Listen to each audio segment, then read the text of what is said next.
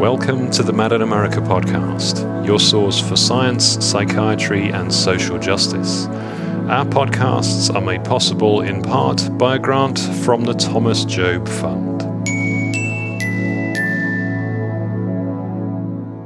Hello, this is James, and welcome to the podcast.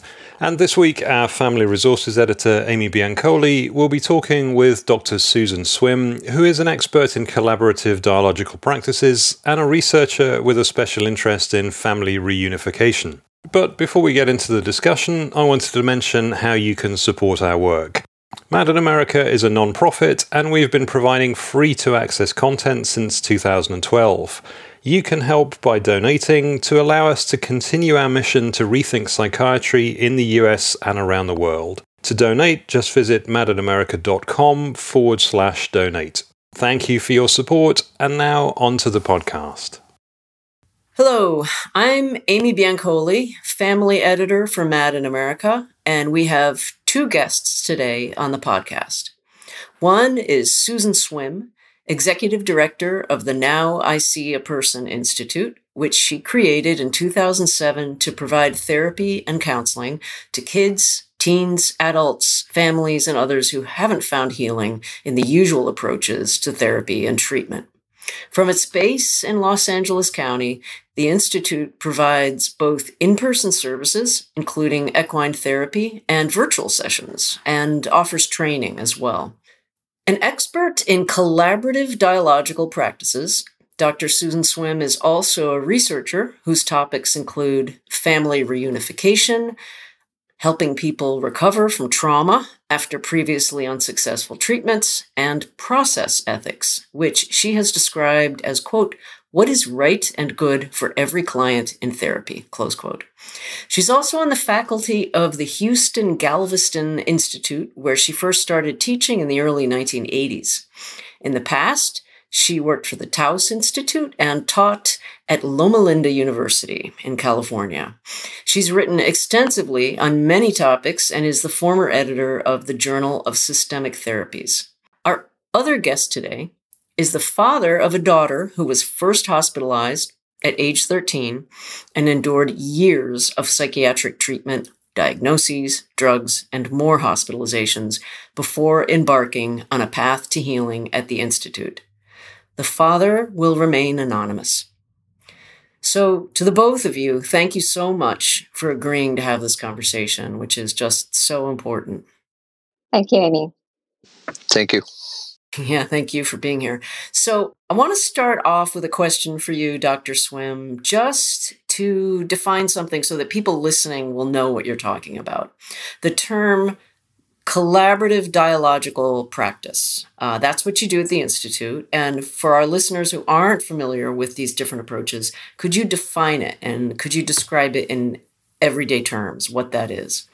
Collaborative dialogical practices used to be called collaborative language systems approach.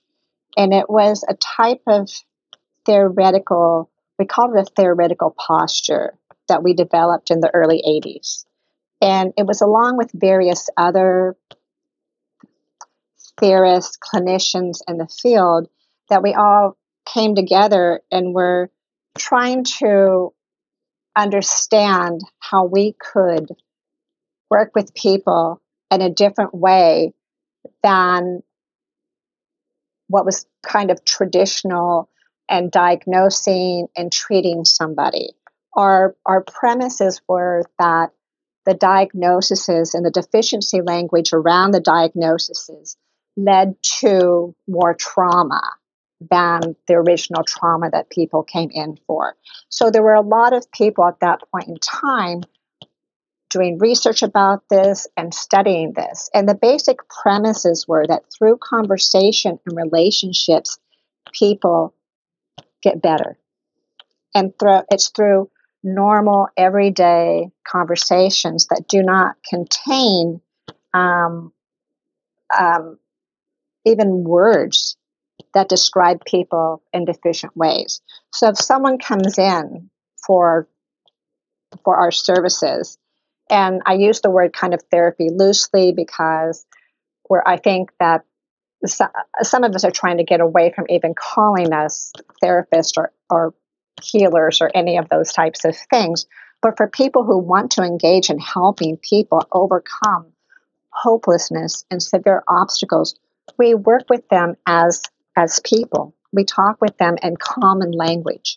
We don't say, "Hi, I heard your story. I think you're bipolar, and, and this is something that you're going to have to um, understand that you're going to be limited through life, but you can find techniques to help you with it.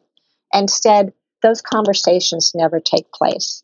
Our conversations are client led and what they feel is going on with them. And so, most of the time, those are conversations of pain and hopelessness.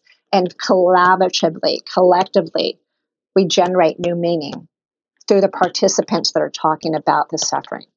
Thank you for explaining that.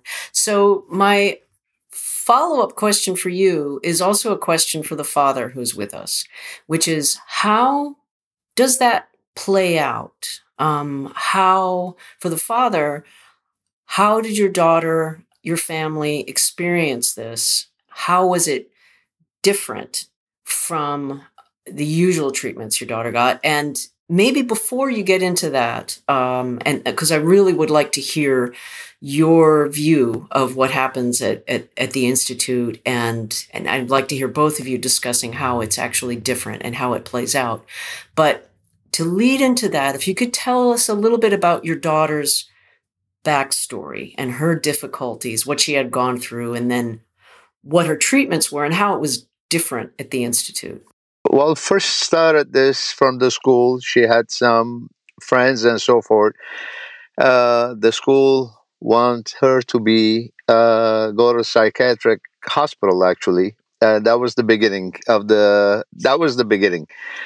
And once she goes over there and meets other uh, people, of course, now they put her on medication uh, my daughter starts finding other uh, people that have issues and they get to educate each other with the wrong ideas. And that's how started. And ne- there was never ending never ending hospital after hospitalization medication different medications that never healed her. And i was seeing the changes in her all the time all the time, different medications, different doctors. Four years ago, I met Dr. Swim and her team, and I called her. It was right before the the COVID, so we started taking my daughter to that horse range, and she felt really good at, at that time, till COVID came up and they had to close the place, and then things start getting worse again. But she was getting better at the uh, her institute. But we continued. Me and my wife, we continued, and then my daughter got uh, bad again, and again hospitalization after different hospitalization. Uh, remember, every time they go to hospital, they start finding new ideas because they start meeting new friends, and they get to get educated. But uh, about uh, I'm gonna say almost two years ago, things start changing towards better. When the COVID opened up, we start going back to the uh, ranch, and she really liked the horses, of course, uh, animals, because it's nature, and she's a nature person. She always has been when she was a kid, and uh, it's a beautiful life right now we have, and she's back to herself like my daughter how i used to know when she was a kid. She always uh, a helping person want to help others. I wish you could see her now. She helps people uh, she goes to churches now uh, and we're so happy we have we have our family back. And it's a beautiful thing. That is beautiful and i i'm curious about your daughter's entry into the system was she going through what was the distress that first signaled to people around her uh, whether it was teachers or, or or or whoever it was that she required treatment? Like what was her initial distress and what was her initial diagnosis? Because what you described so many people like a cascade of drugs and diagnoses is just so tragically common, and it usually starts with just one. So what what was it that that triggered it? So the beginning was the bullying from the school. Actually, supposedly she was going to hurt herself. That's what they heard from the school. Of course, the school doesn't listen to the bully. You know, uh, they don't do anything about it, and they want to uh, hospitalized because she wanted to hurt herself. So that's what when the the the law came in, uh, as in uh, police, I'm going to say, they really uh, removed that uh, removed her from my house uh, for 72 hour hold, and that was the beginning. And that was the beginning of all the bad things start happening to her. Well, thank thank you for explaining that you know, I moved here in 2002 and we started working with a lot of children that are, were very hopeless when we opened up the institute. It just kind of coincided. And what what happens is that these children tell a friend, right, that I I've thought about hurting myself, but there's no means, no plans, no intent, but there's there's a zero tolerance policy. So when a teacher or a counselor or any school personnel, then it's very easy for these children to be hospitalized because they don't know they're going to be hospitalized. And they're taken away from school sometimes in a police car and they're put into holding cells at local hospitals. So a lot of times these are locked rooms where the children go into. They're 12 or 13. They can't see their parents. They're crying for their parents. And then because of the reactions not only from the screening at the school, but what happens at the psychiatric facility holding area, that those symptoms are seen as very escalated, right? And so then something that might have been going to school one day, talking to a friend, now has a massive major diagnosis and treatment. And I think this was something similar to what this family found themselves in very rapidly. And they weren't really prepared for the loss of autonomy in trying to help their own child. Actually, that's exactly what happened, Dr. Smith. Uh, because of uh, she says, he says from the school, and the, the school district uh, heard it, and uh, they put on a psych ward for 72 hour hold. That was the beginning. So, what you're describing is a situation in which teachers and administrators are making a decision for your daughter based on something that somebody heard, but then they're not listening to you as the father. And I'm, I'm guessing, correct me if I'm wrong, that probably your daughter didn't really feel heard. And is that does that point to the significance of having a conversation with the young person in distress? And is that what now I see a person institute is trying to prioritize? Like I just to see literally see that young person as a human being, as a person. Exactly. That's what it was. Actually, we didn't have no uh, say so. They didn't listen to us. That's it. The law came. They have the power to do whatever they want, and that's what they did. Uh, they didn't listen to us. No matter what we said, even our minister came at our house. She, he was with us. They didn't listen. They just took her away. We have to hold her 72 hours. And exactly, the, they took her uh, the holdings like not a, a jail, but it looks like a jail. 72 hour holding cell. And there you go. That was the beginning. Yes. I don't know if anybody knows the, I'm sure your listeners know the, the trauma that's involved in this. And a young child being put in a police car, taken and locked up, not being able to be with their parents, told that they're a diagnosis and that they're mentally ill, and it's insinuated that their parents did something wrong.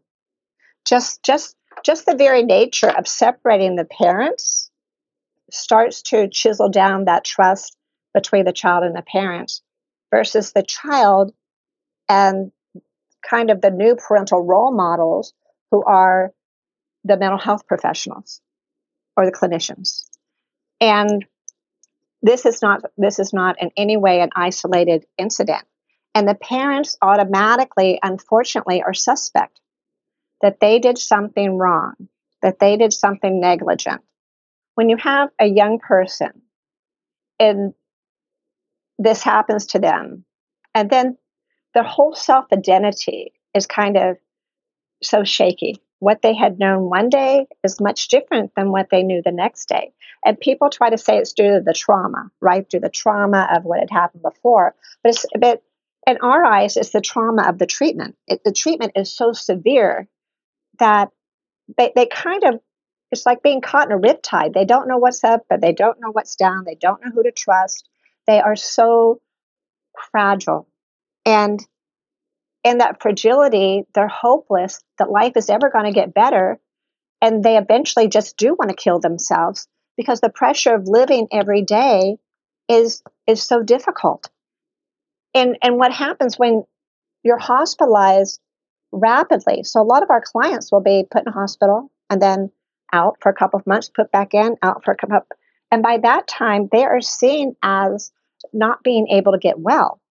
They want to put them in residential that because they can and they have to be have conservatorship because they will not be able to take care of themselves and in talking with all of our clients they have this history of what happened when they entered into the mental health field and it was they thought they were going to have someone to talk to to support them to kind of comfort them and not that they were going to lose learn a completely new language that describes themselves, their world, and their family. In our states and most states, whenever a child is is hospitalized, there's an automatic report to the Department of Children and Family Services.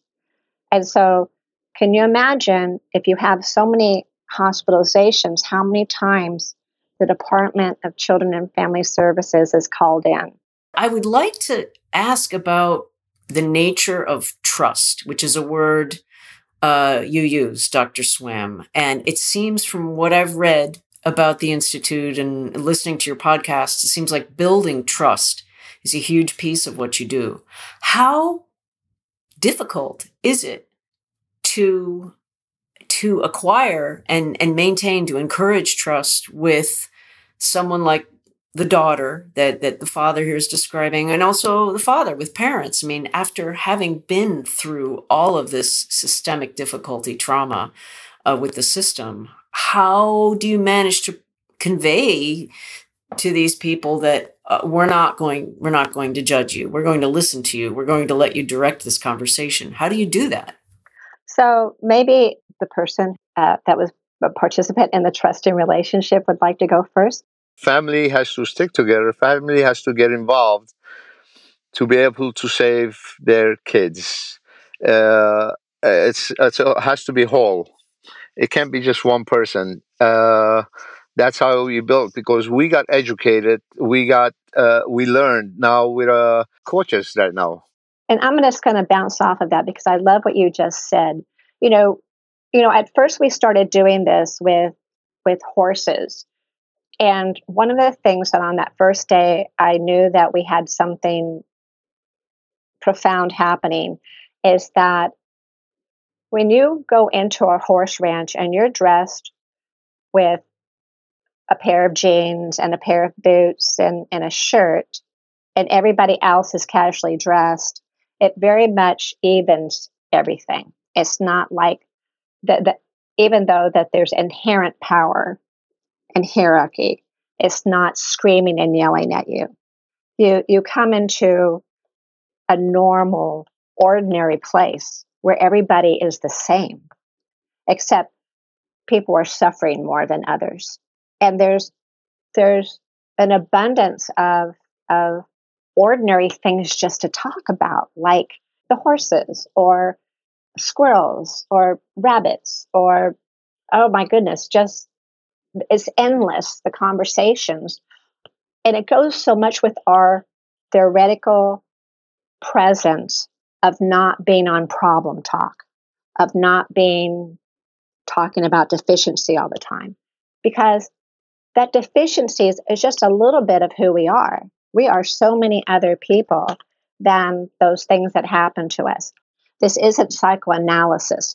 By, so by repeating it over and over again, that somehow you're going to feel better about something. Um, this is about having real life conversations with everybody about how each person is suffering and how each person wants to be able to have a different type of path, a different way of participating in the world, both individually and with each other. And so that's why we incorporate a therapeutic team because this is hard to do for one person is to honor and hold all of these narratives.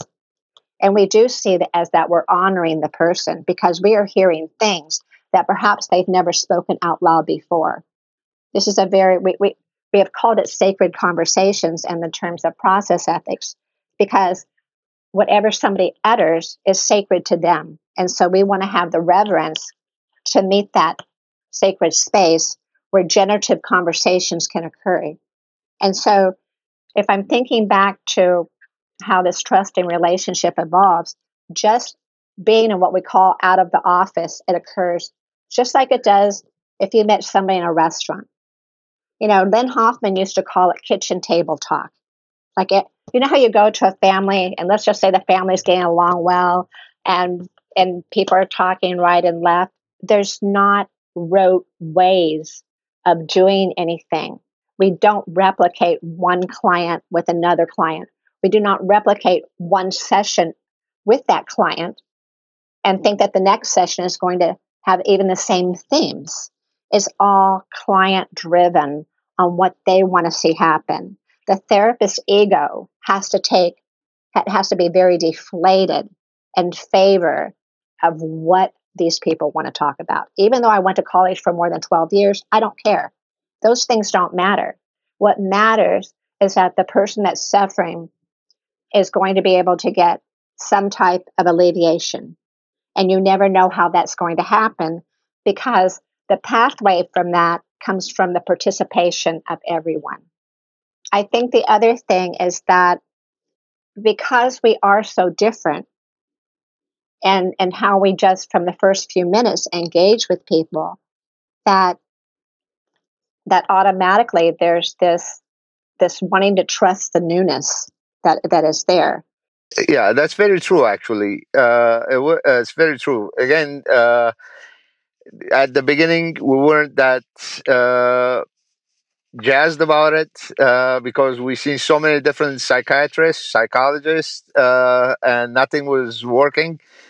but in the first second week we really enjoyed it uh, because honestly my daughter seen uh, uh, liked it and we seen the uh, the change in her the calmness of course uh, maybe it was the horses but definitely horses had something to do with it so I, I was just talking about a little bit of what i was kind of thinking about in terms of why do people trust us if they've had other situations where things did not go the way that they wanted to.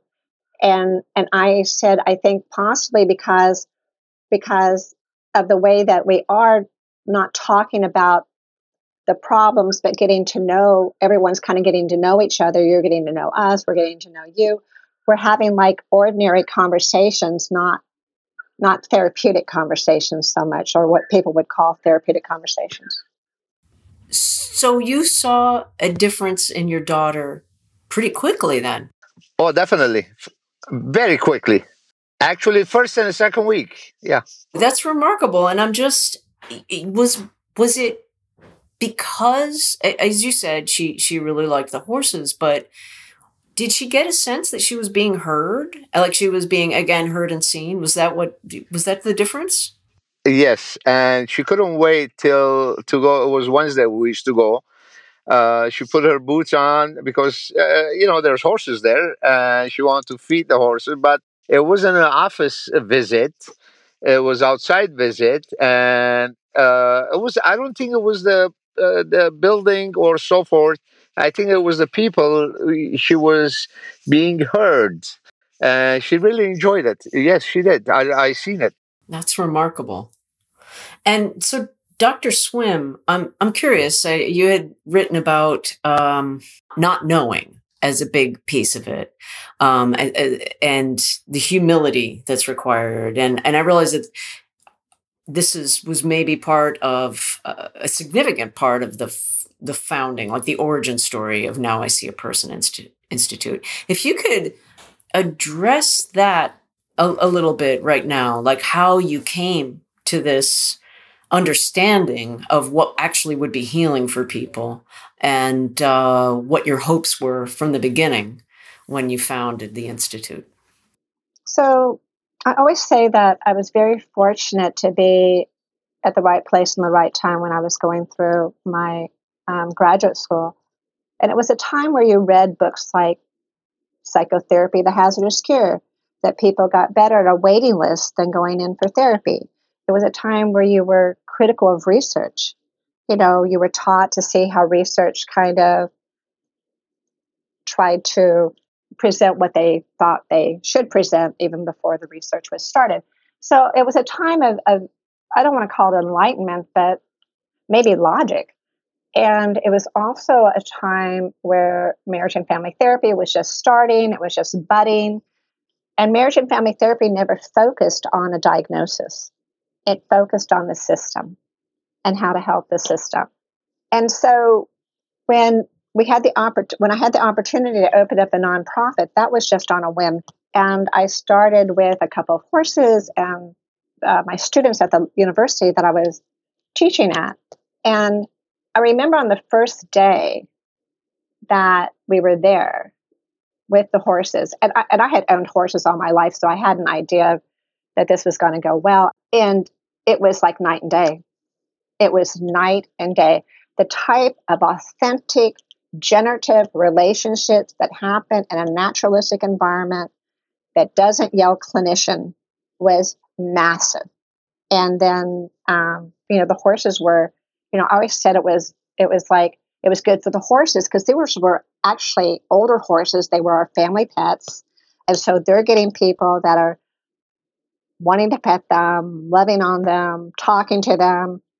And um, so, and then it's enjoyable for us to be out there because people are in such good nature, even though they're having such suffering going on. It's like that little moment in time that gives them respite. And that respite then just is such, it generates into their whole lives. And so that's what we've been doing since 2007. With, with COVID, we couldn't go to the horse ranch, unfortunately. And so we started doing what we call out of the office. So we would go into people's backyards or telehealth or meet at parks or anywhere that does not scream pathology, deficiency language. And and Dr. Swim, this is going to sound like a really really basic question, but I'm just curious, is the ultimate aim what you're doing is just trying to help people figure out how to be happy? I mean, that, again, that sounds like so basic, but is that ultimately what what what you're after? Yes. We have to get close enough to understand the type of pain that people are, going through so that we can all talk together on how that pain can be alleviated. You're not, it's not from a script of, of a theoretical treatment plan. You know, I was around when everybody was kind of making the theories, right? And and theories were never meant to be like followed in steps of you do A, B, C, and then you go this way and then you come back. You know they were just ideas of what we can do to be helpful with people. But but what i see with especially younger students is that this the theory gives them so much self-confidence that they can't see the client because they're just seeing the theory. And so it's not it's not about bashing clinicians it, it's just the way that they've been taught and and and i think i think that what we want to do is offer training to clinicians that helps them to see people, that helps them to be able to listen. Because my friend Tom Andersen used to talk about this.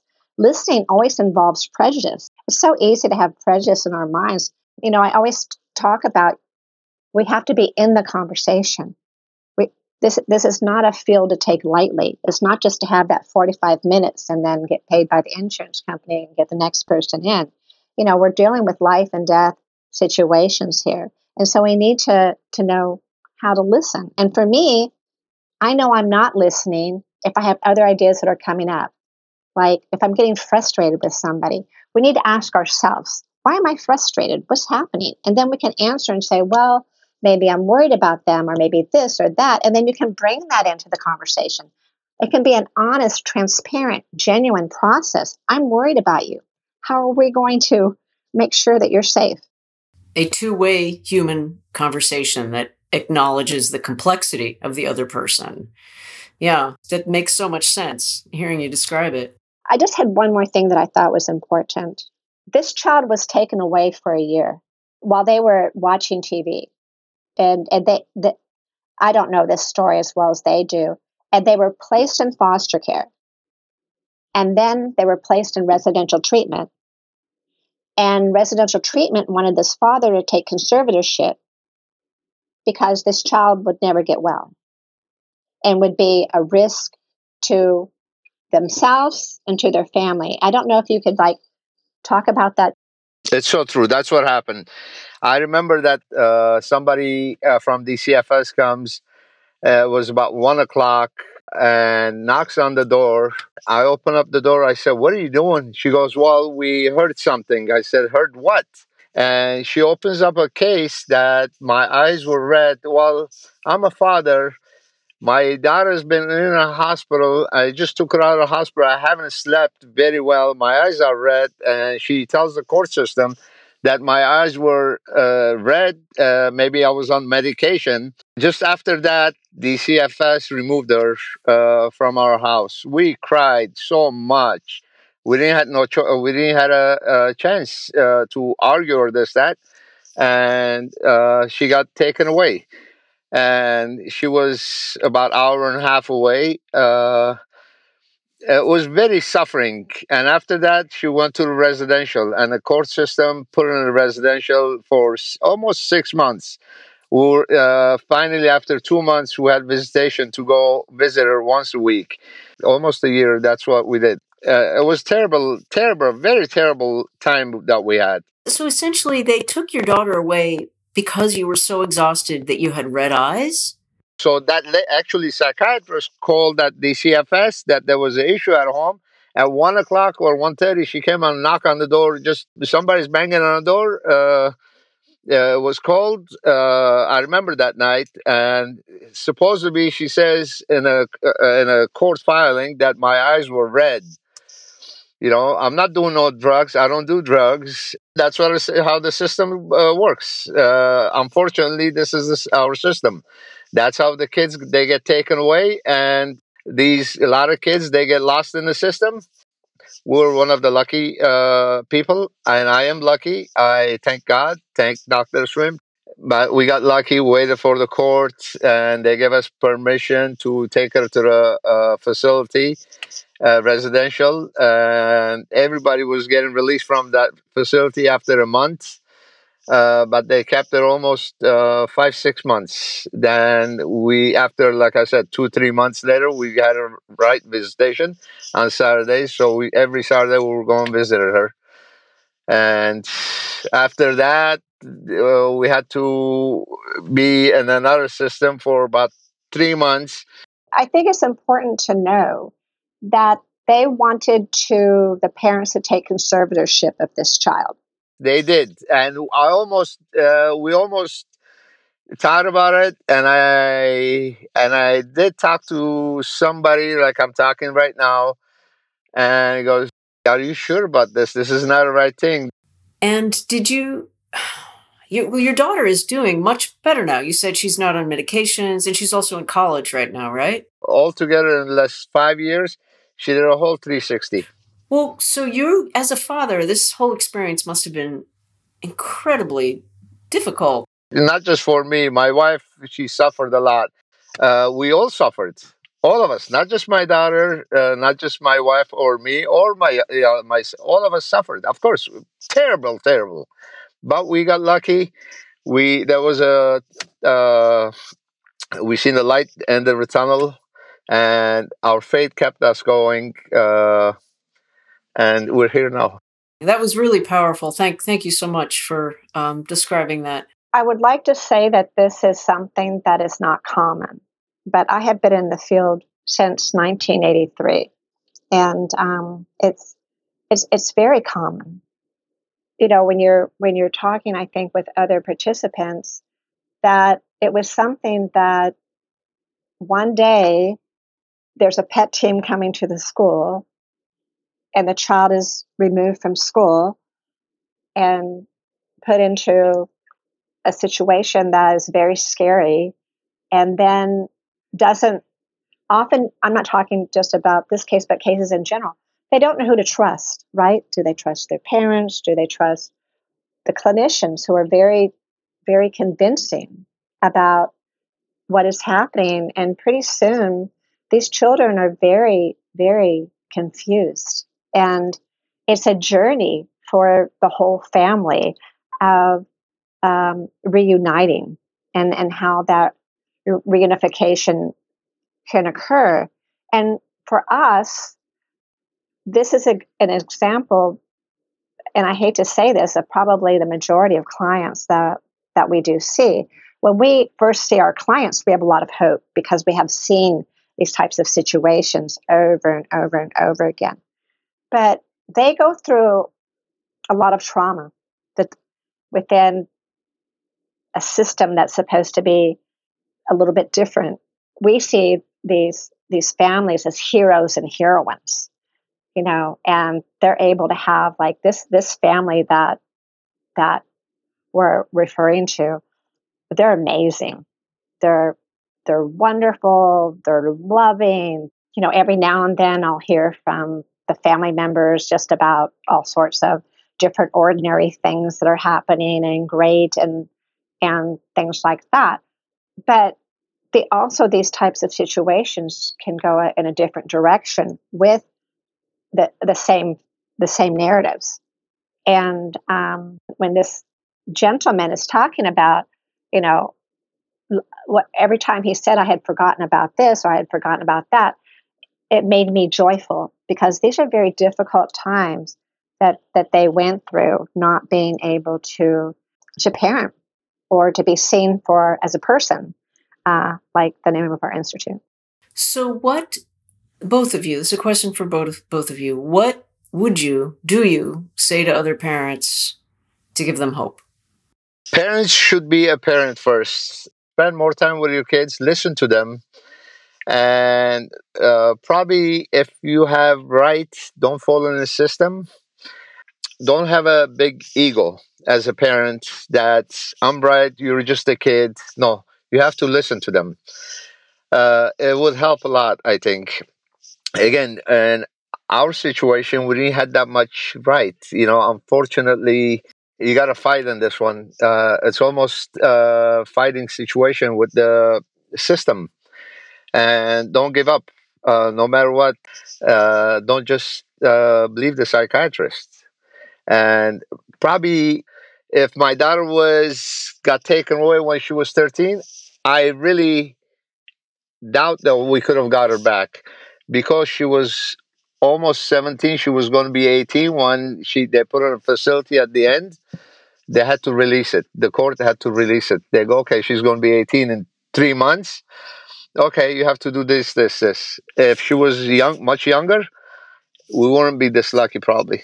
I really mean it, bottom of my heart. But again, uh, have don't lose your faith. That's it. Thank you. So, so this is the type of work we've been doing for 40 years, a long time. I age myself every time I say that. And the majority of our clients transcend they heal. Their children come back. I'd say most of our clients do not continue on medication. Our clients do not continue to be hospitalized. Our clients, um, we, we call it now that they're redesigning their lives in the way that they want to redesign their lives in.